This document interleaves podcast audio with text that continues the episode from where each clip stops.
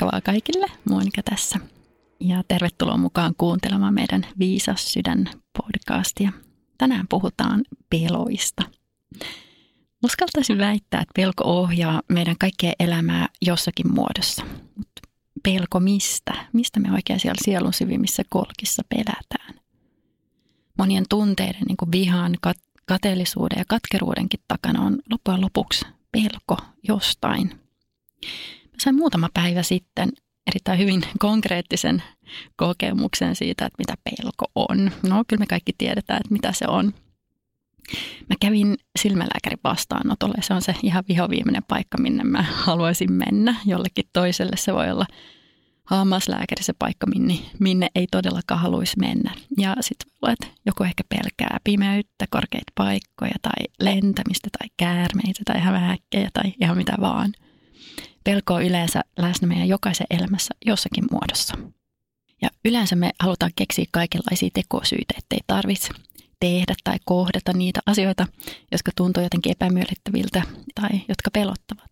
Mä olin sanonut itselleen, että no ei mun vielä tarvi mennä sinne silmälääkärille, että mä voin mennä ensi viikolla tai seuraavalla viikolla tai ensi kuussa tai no sitten joskus myöhemmin.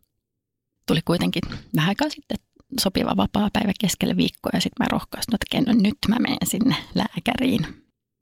Sitten jotenkin mä lähdin ihan viime tingossa kotoa, mutta mä ehdin kuitenkin ajoissa ja saavuin sinne paikan päälle ja kädet täris niin kuin havulehdet, kun mä ilmoittauduin vastaanotolla.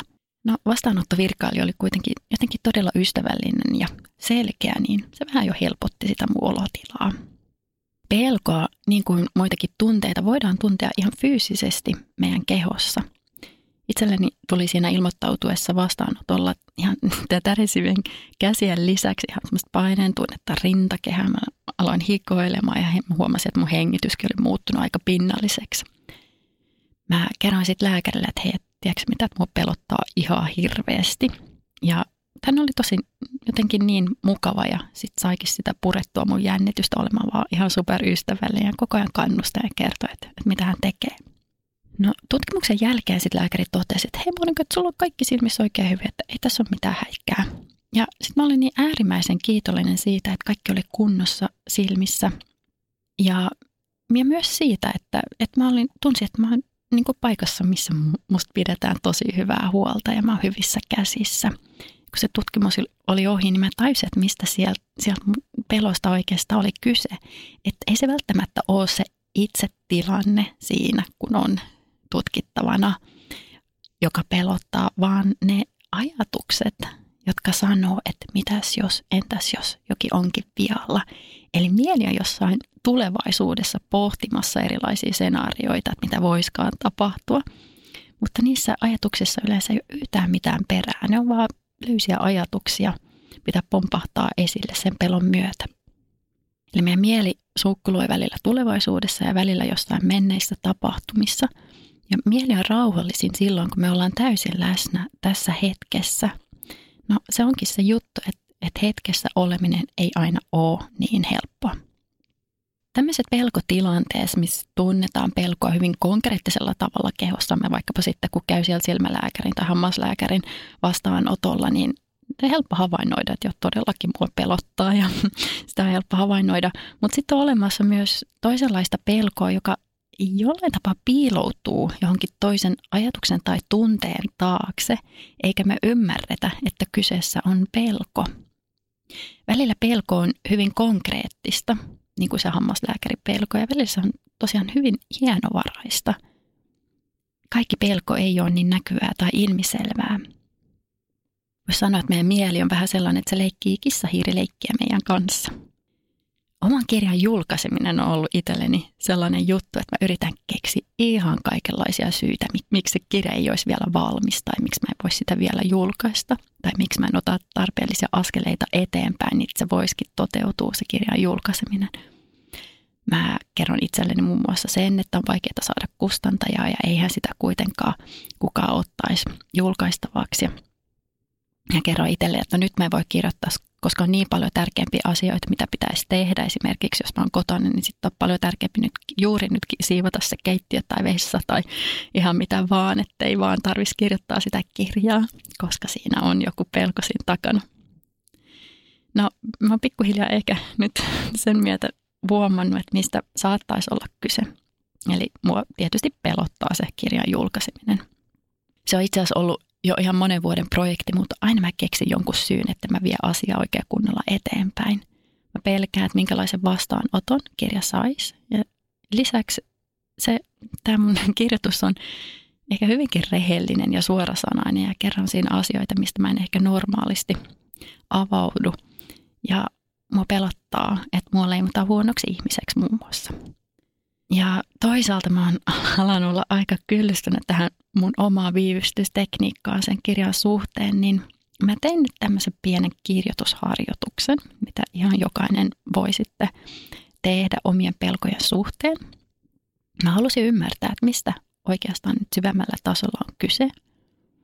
Että kyse ei todellakaan ole siitä, ettenkö ehtisi kirjoittaa, koska aina löytyy niitä ihan hullunkurisia parempia teke, parempaa tekemistä kotona kuin kirjoittaa.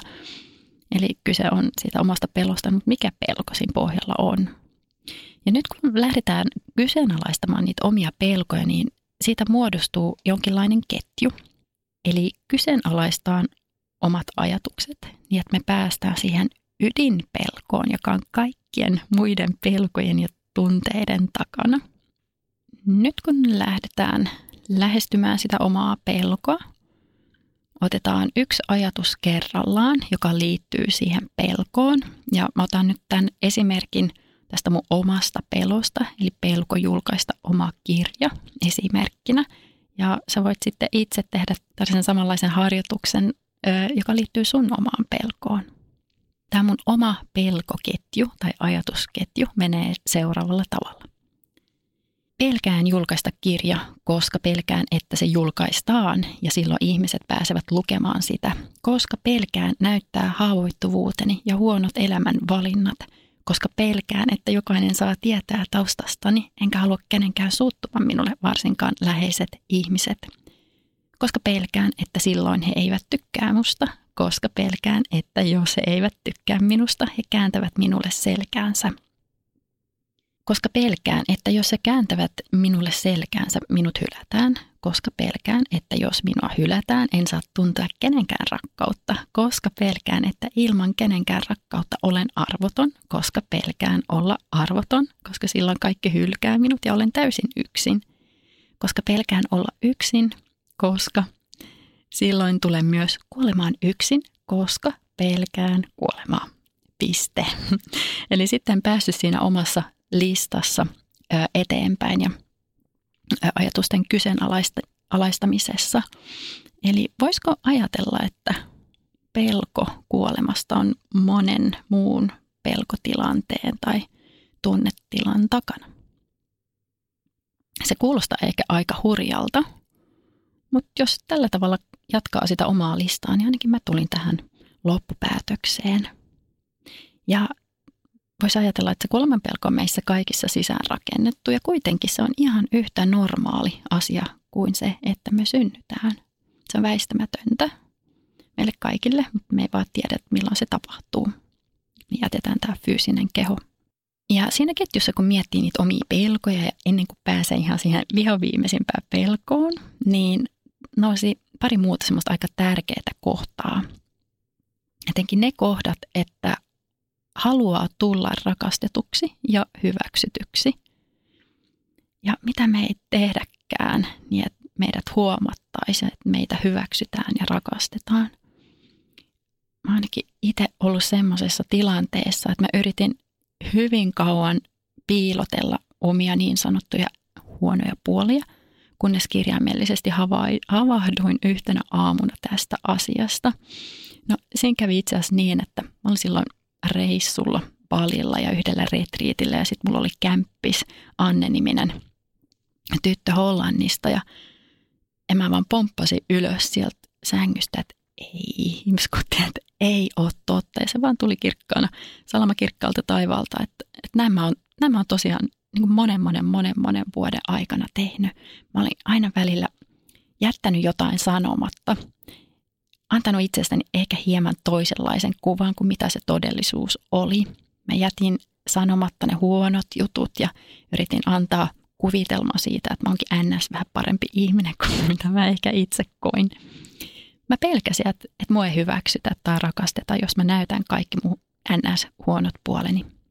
Ja sen mä voin sanoa, että tällaiseen elämän tyyliin tai tapaan menee ihan hirveän paljon energiaa. En suosittele. Mä halusin olla täydellinen, mutta mitä se täydellisyys itse asiassa edes tarkoittaa? Se on täysin mahdotonta miellyttää kaikkia ihmisiä.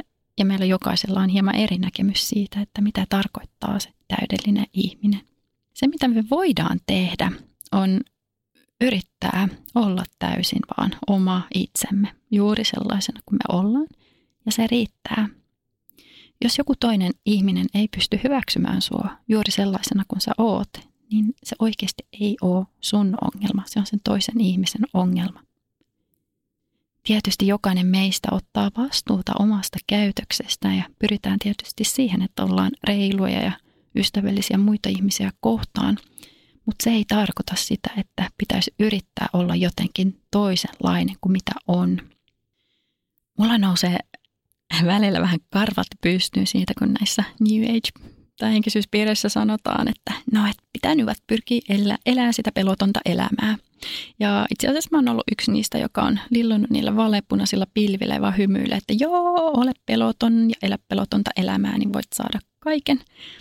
Ja näin on tosi helppoa sanoa, että pitäisi elää pelotonta elämää ennen kuin tulee kutsu sinne silmälääkärille tai hammaslääkärille tai pitäisi nousta johonkin, jollekin korkealle vuorelle tai ottaa käärme syliin tai istua lentokoneeseen, että mikä, mikä ikinä onkaan se oma syvä pelko. Ja siitä aikasäkkiin ne vaaleanpunaiset pilvet katoaa ja löytää itsensä hikoilemasta ja tärisemästä ihan kuoleman pelossa siitä syystä, että on menossa silmälääkärin vastaanotolle. Eli tavallaan se ajatus, että pitäisi vaan poistaa ne pelot itsestään, niin mä ainakin itse koen, että se on jotenkin täysin mahdoton tehtävä.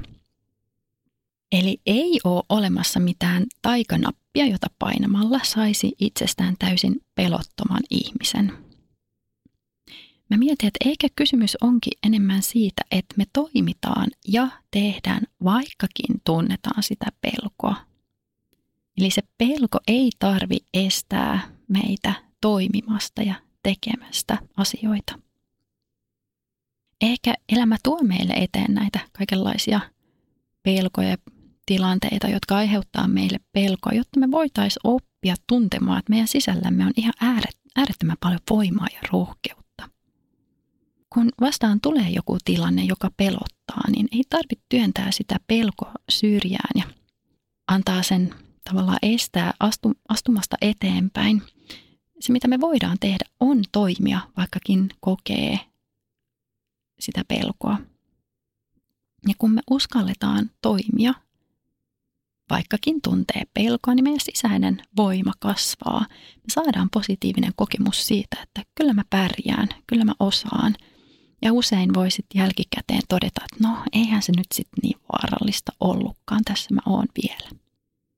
Eli se, mitä saa meidät liikkumaan eteenpäin, on yksinkertaisesti vaan tehdä, vaikka pelottaakin. Pelko ei häviä ennen kuin sun pitää tehdä jotain, joka pelottaa, vaan vasta kun astut rohkeasti eteenpäin ja teet sen pelottavan jutun. Ja siinä hetkessä, kun ottaa sen askeleen eteenpäin ja menee suoraan sen pelon läpi, niin silloin se pelko häviää. Ja aina ei voi kuitenkaan valita, että no teenkö mä nyt tämän pelottavan jutun vai ei. Joskus elämä vaan heittää meidät suoraan johonkin pelottavaan tilanteeseen ja ei muuta vaihtoehtoa kuin vaan kestää ja mennä sen läpi. Ja mulle tuli kesällä tällainen, tällainen tilanne vastaan mä halusin jakaa teidän kanssa tämmöisen pienen tarinan. Eli tuossa viime kesän loppupuolella oltiin ää, tapaamassa mieheni vanhempia Pohjois-Karjalassa.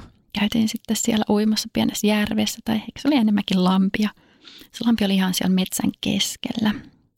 Ja mä muistan, että talvella oltiin myös käyneet siellä paikan päällä päiväretkellä. Ja silloin muistan, että vaan muutama viikko sen ennen sitä oli nähty myös karhun jälkiä siellä tiellä, joka johti sinne lammelle. Lammella oli rakennettu pieni, pienen pieni sauna, saunamökki, koska suuruudelta ehkä jotain kahdeksan neliötä. Ja sitten muita mu- mukavuuksia ei siellä olekaan, ei huussia, ei sähköä, ei vettä, paitsi että nyt se lammen vesi on on, sanotaan ainakin, että se on niin puhdasta, että sitä voisi juoda. No käytiin sitten uimassa tosiaan kesällä siellä ja mukaan oltiin ottanut termospullon kuumaa vettä, että saatiin teetkin juotua siellä illalla ja, illalla ja lähdettiin kävelemään takaisin autolle ja ajamaan takaisinpäin.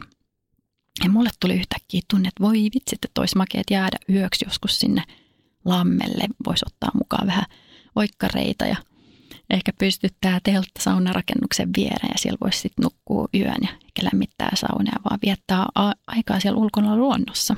Jonkin aikaa ajeltiin sitten vielä autolla eteenpäin sitä pientä metsätietä pitkin ja sitten tuli se idea, että ei vitsit, no, no miksi mä en jää juuri nyt sinne yökset. Ei tarvi sitä telttaa, että mä voin nukkua saunaan lauteilla. Ja olihan sieltä termospullossakin sitten vielä kuumaa vettä, että mä voisin juoda aamuteet, kun mä herään aamulla. Ja pari keksiäkin oli vielä taskussa mukana, että pärjää aivan vallan hyvin niillä. Mieheni riemastui ideasta ja sanoi, että no hei, että jää ihmeessä, että nyt sulla on oivallinen mahdollisuus. Eli käännettiin sitten auto ympäri ja hän vei mut takaisin osan siitä matkasta takaisinpäin. Ja mä, hän tietysti sitten lähdin käppäilemään siellä yksin metsässä ja tuli sitten se muisto siitä, että jaa, että täällähän oli myös pyörinyt niitä karhuja. No mä aloin sitten pitämään vähän ääntä, mä lauloin jotain laulua ja jotain keppejä yhteen, kun mä kävelin takaisin sinne lammelle. No mä ajattelin, että ihan varmuuden vuoksi mä pidän vähän ääntä, jos nyt niitä karhuja vielä on siellä ympärillä. Ja asiasta kymmenenteen, niin me suomalaiset ollaan siinä mielessä todella onnellisessa tilanteessa, että suurin osa meistä tietää, mikä on täysi hiljaisuus. Eli sitä hiljaisuutta, mitä voi kokea esimerkiksi maaseudulla tai keskellä metsää. Välillä ehkä joku lintu laulaa ja puissa suhisee, mutta muuten on vain hiljaisuus. Mä nautin ihan suunnattomasti metsässä olemisesta ja sitten mä istuin siellä, pääsin sinne perille ja istuin lammen lähellä ja tein pitkän meditaatioharjoituksen siellä ulkona luonnossa ja koin syvää rauhaa ja jotenkin että koin itteni ihan valtava onnekkaaksi, että sain istua siellä puhtaassa luonnossa yksin hiljaisuudessa. No, sitten oli aika mennä nukkumaan sen 10-11 ehkä maissa ja autosta mä olin ottanut yhden viltin mukaan, vaikka mä ajattelin, että on ollut niin kuumat kesäyöt silloin kesällä, tai mitä kesällä olikin. Ja ihan nyt varmuuden vuoksi mä ajattelin, että mä otan sen nyt sinne vaikkapa alle sitten, jos, tai jos nyt sattumoisin tulisi vähän viileätä. Nukahdin aika nopeasti, mutta sitten keskellä yötä saunan katolla alkoi ropisemaan vettä. Ja jossain vähän kauempana kuului ukkosen jyrinää ja jokunen salama valaisi sitten sitä yötaivasta. Toivekkaana ajattelin, että no se ukkosilma menee varmaan ihan nopeasti ohi ja se varmaan pysyy tuolla vähän kauempana. Eihän se näin mennyt jossain vaiheessa. Olin vaan, että oh, oh ja nyt mennään. Sitten se ukkosilma pyöri aivan täysin siellä lammen ympärillä ja päällä. Ja se kesti varmaan joku ehkä kolme tuntia se ukkosi ilma. Ja mä olin jäämettynyt pelosta, kun salamat iski kallion saunamökin viereen niin, että saunan, saunan kiuas pamahti muutaman kerran oikein kunnolla. No siinä sormet ristissä mä pyysin apua vaikkapa miltä taholta. Ja mä ajattelin, että no silloin ei ollut se oikea hetki epäröidä, että onko, onko mikälaisia apureita olemassa, vaan nyt vaan kaikki peliin. Mä olin oikeasti ihan järjettömän peloissani. No hetken ajan päästä siinä, kun mä olin sitten maannut sikiöasennossa saunan lauteilla jäähmettyneen pelosta, mä aloin miettimään, että no hei okei, että tule ukkos ilmalle on ihan yksi haile, että missä asennossa mä oon täällä saunan lauteilla. Jos se salama nyt lyö tähän mökkiin, niin mä voin ihan yhtä hyvin istua katsomassa sitä luonnon valoshowta, kuin että mä ummistaisin silmät sen koko ajan. Ja mä aloin sitten rentoutumaan ja pikkuhiljaa mä uskalsin istua ylös ja katsomaan tosiaan niitä salamoita ja oli aika upea valoshow. Voimakas pelko on ihan luonnollista, mutta sitä voi myös kyseenalaistaa. Pelko ei yleensä auta tilannetta. Yritin tietoisesti rentouttaa kehoa. Mä tunnustelin vähän mun hartioita, leukaa ja vatsaa. Pikkuhiljaa koko keho pehmeni ja samalla olotilakin keveni – kehon jännitys vaikuttaa meidän mielen tilaan ja ihan samalla tavalla meidän mielentila vaikuttaa kehoon. Jos omia ajatuksia ei saa muutettua, niin voi koittaa rentouttaa ainakin sitä kehoa. Ja rento keho antaa viestin mielelle, että hei, kaikki on hyvin. Ja näin mielikin pääsee helpommin rentoutumaan ja rauhoittumaan. No nyt jälkikäteen on tietysti helppo vähän nauraa tälle omalle hassulle käytökselle siellä saunan lauteilla, mutta siinä hetkessä ei nyt hirveästi naurattanut. Joka tapauksessa mä oon ihan superkiitollinen siitä, että mä sain kokea sen yön yksin saunan lauteilla keskellä karhumetsää ukkosilmassa. Kun kohtaa oman pelon, voi katsella niitä omia ajatuksia ja havainnoida kehon tuntemuksia. Ensinnäkin, minkälaisia ajatuksia pyörii päässä? Onko se totta, mitä minä ajattelen, tai maalailenko turhia kauhukuvia omassa päässä? Entäs miltä tuntuu kehossa? Pystyisinkö vähän rentouttamaan kehoa? Ja tietoinen hengitys on myös jotain, mitä yleensä on hyvä, hyvä muistaa. Ja itse asiassa me voidaankin nyt ottaa muutama ihan rento, semmoinen tietoinen miellyttävä hengitys. Missä ikinä ootkin, niin voi pysähtyä ihan, ihan pieneksi hetkeksi. Hengitä vaan tietoisesti sisään. Hengitä tietoisesti ulos. Anna hartioiden laskeutua alas. Hengitä tietoisesti sisään ja ojenna selkärankaa.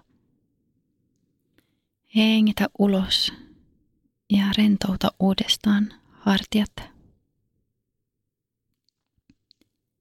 Hengitä vielä kerran tietoisesti sisään. Hengitä tietoisesti ulos.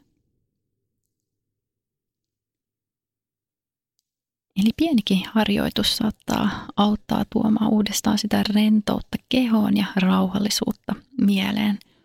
Tämän kummallisempaa sen ei tarvi olla. Ja olisiko tässä nyt hyvä kohta muistuttaa itseään siitä, että keitä me oikeasti ollaan. Meillä on tämä meidän mieli. Mielen sisällä on vähän kaikenlaista. Siellä on ajatuksia, joidenkin arvioiden mukaan monta kymmentä tuhatta ajatusta joka päivä. Ja monesti se sama ajatus pyörii riipleinä uudestaan ja uudestaan siellä meidän ajatuksissa päässä. Mieli koostuu myös tunteista ja kaikesta siitä, mitä tapahtuu alitajunnossa esimerkiksi kun me nukutaan. Mielessä on myös erilaisia ajatusmalleja ja käyttäytymiskaavoja ja erilaisia uskomuksia. Mun jooga- ja meditaatio-opettaja A.G. Mohan puhui mielestä ja hän sanoi näin, että there's nothing wrong in the mind, but the mind itself is the problem. Eli suomeksi vapaasti käännettynä, mielessä ei ole mitään vikaa, vaan itse mieli on se ongelma. Joten kaikkia ajatuksia ei kannata ottaa ihan tosissaan. Mieli syöttää meille kaikenlaista ja yleensä niitä samoja ajatuksia yhä uudestaan ja uudestaan. Joskus nämä ajatukset ovat mukavia ja positiivisia ja kannustavia, ja joskus toivoo, että voisi sanoa sille omalle mielelle, kun se syöttää meille sitä täysin turhaa ja negatiivista ja ehkä vihamielistäkin ei niin mukavia juttuja, niin silloin olisi kiva sanoa omalle mielelle, että hei nyt hiljaa siinä, että mä en jaksa kuunnella sua enää. Ja itse asiassa, no miksipä ei, voidaan, voidaankin sanoa näin meidän omalle mielelle, mielelle että hiljaa, mä en halua, halua kuunnella sua juuri nyt. Eli niitä omia ajatuksia ei tarvi uskoa ihan sataprosenttisesti, eikä todellakaan aina edes kannata uskoa omia ajatuksia täysin. Varsinkin niitä ajatuksia, joka sanoo, että en pysty, joka puhuu itselleen näin, eli en pysty, vitun idiootti, tai en mä en anna sulle enää ikinä anteeksi, ja mä en anna itselleni anteeksi. Päässä kun liikkuu vähän kaikenlaista, niin on hyvä muistaa, että ei tarvi jokaista ajatusta uskoa. Itse asiassa se voi joskus olla todella vapauttavaa huomata, että hei, vaikka mulla onkin tuo täysin järjetön ajatus mun päässä, niin se ei tarkoita, että mä olisin itse järjetön. Se on hyvä muistaa. Ei tarvitse pelätä katsoa sinne omaan mieleen ja vaan muistaa sen, että kaikkea ei tarvi uskoa. No, mielen lisäksi meissä jokaisessa on jotain paljon suurempaa ja korkeampaa. Ja voidaan puhua siitä, että meillä on sielu tai sydän tai puhdas tietoisuus, syvä sisäinen viisaus tai millä nimellä sitä haluakaan sitten käyttää. Ongelma on se, että me yleensä täysin identifioidutaan johonkin tiettyyn ajatukseen ja sitten se ajatus lähtee pyörimään vaan meidän päässä ja tavallaan me itse lähdetään mukaan siihen ajatukseen ja sitten se ajatus ää, saa aikaiseksi jonkun tietyn tunteen meissä. Voidaan saada itsemme vihaseksi kolmessa sekunnissa vaan ajattelemalla jotain tiettyä henkilöä, joka on käyttäytynyt meitä kohtaa ikävästi – mutta mitä enemmän me opitaan katsomaan meidän omaa mieltä pienen välimatkan päästä, sitä enemmän vapautta voidaan myös kokea. Eli sanon tuon vielä uudestaan, mitä enemmän opitaan katsomaan omaa mieltä pienen välimatkan päästä, sitä enemmän vapautta voidaan kokea. Ja samalla myös muisto siitä, että meidän sisällä on se sydän, sielu tai syö viisaus, niin se vahvistuu – ja nyt me päästäänkin ihan sinne asian ytimeen, miksi meidän ei kannattaisi jäädä omien pelkojemme vangiksi. Meidän jokaisen sisällä on se joku suurempi halu tai kutsumus tai kipinä. Meillä jokaisella on siellä syvällä omassa sielussa jotain, mitä me ollaan tulleet tähän maailmaan tekemään. Ja pelko ei saisi olla se, joka estää meitä toteuttamasta sitä sielun suunnitelmaa. Me emme välttämättä edes tarkalleen tiedä, että mitä se meidän sielun syvin suunnitelma on, ja mä uskon, että meidän sydämellä on meille, meille paljon suurempi suunnitelma kuin mitä meidän mieli osaa ikinä kuvitella. Jos sulla on vahva tunne sisälläsi, että olet tullut tänne maailmaan tekemään jotain aivan mieletöntä huippujuttua, niin anna sen tunteen ohjata sua eteenpäin. Meidän elämän tehtävä avautuu meille aina askel kerrallaan, eli meidän ei tarvitsekaan tietää, mitä tulee viiden vuoden päästä tai näin, että riittää, että ottaa aina sen yhden askeleen kerrallaan ja meidän ei tarvitse tietää, että mihin se loppupeleissä meidät vie. Riittää, että ottaa pienen askeleen kerrallaan. Ja siirrytään seuraavaksi meidän meditaatioharjoitukseen. Meidän tämän kerran meditaatiossa me tutustutaan meidän tietoiseen hengitykseen – mitä voi käyttää apuna esimerkiksi silloin, kun kokee pelkoa jossakin tilanteessa tai jos muuten vaan kaipaa mielen rauhaa. Ota itsellesi mukava istuma-asento. Voit istua niin, että sulla on jalat tukevasti lattialla, istut tuolilla ja ehkä vähän ojennat sun selkärankaa pitkäksi. Voit myös tehdä tämän harjoituksen ihan selin makuulla, jos kaipaat rentoutumista juuri nyt. Tunnetaan ensin meidän fyysinen keho. Jos istut, niin tunne sun jalkapohjat kohti alustaa. Tunne, miten istut tukevasti, lantio lepää kohti alustaa. Ja tunne vielä, että selkäranka on ryhdikkäänä, mutta kuitenkin niin, että rentoutta kehossa.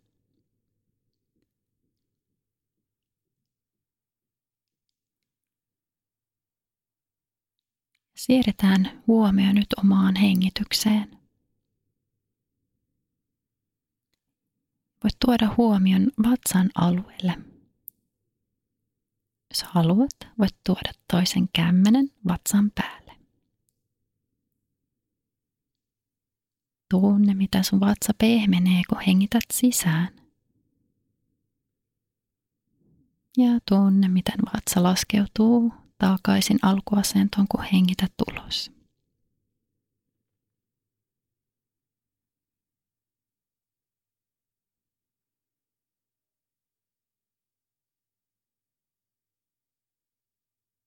Anna jokaisen uloshengityksen rentouttaa sun vatsan aluetta.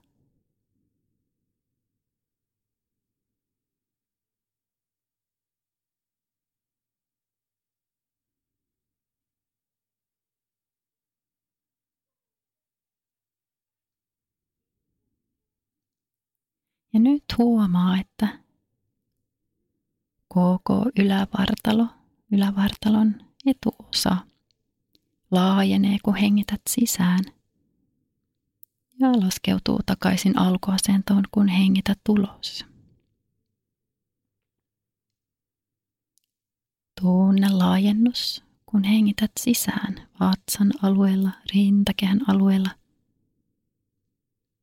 Ja tunne rentous, kun hengität ulos.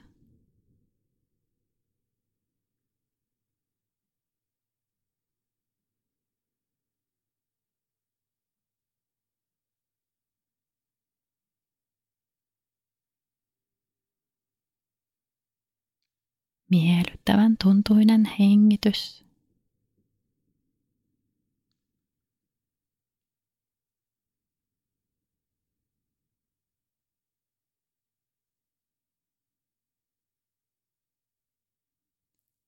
Hengitä nenän kautta tietoisesti sisään.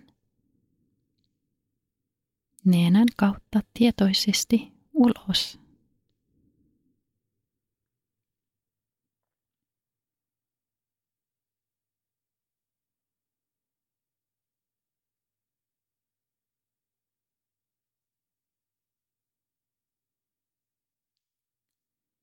Jos huomaat yhtäkkiä ajattelevasi jotain muuta kuin omaa hengitystä,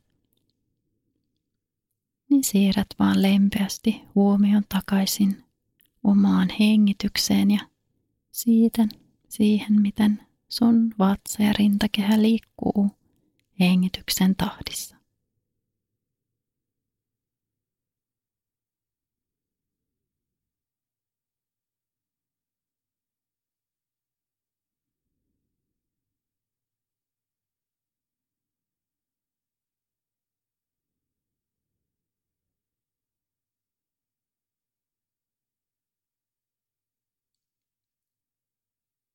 Vielä hetken aikaa. Hengitä tietoisesti sisään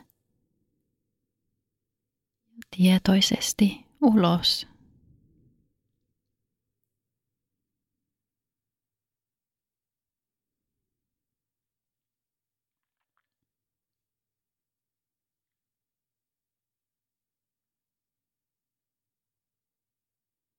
Tunne, että voit ottaa niin paljon aikaa kuin tarvitset jokaiselle sisäänhengitykselle, jokaiselle uloshengitykselle.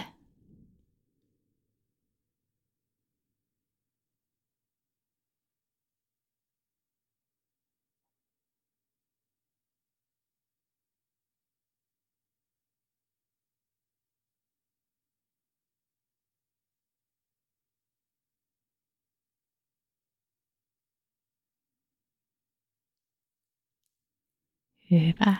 Ja nyt tunne uudestaan sun fyysinen keho. Tunne, miten keho lepää tukevasti kohti alustaa.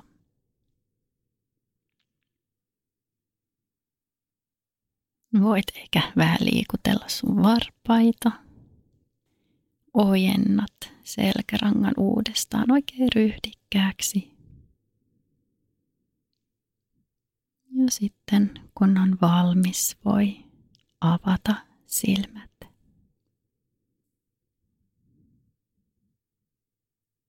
Kiitos tästä yhteisestä meditaatiohetkestä.